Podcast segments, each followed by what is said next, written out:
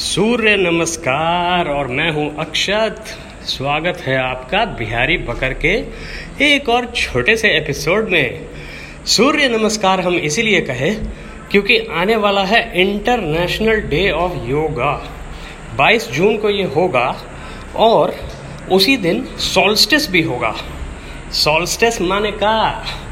Solstice मतलब पूरा एकदम दुनिया भर का नॉर्दर्न हेमिस्फेयर में भयंकर दिन रहेगा।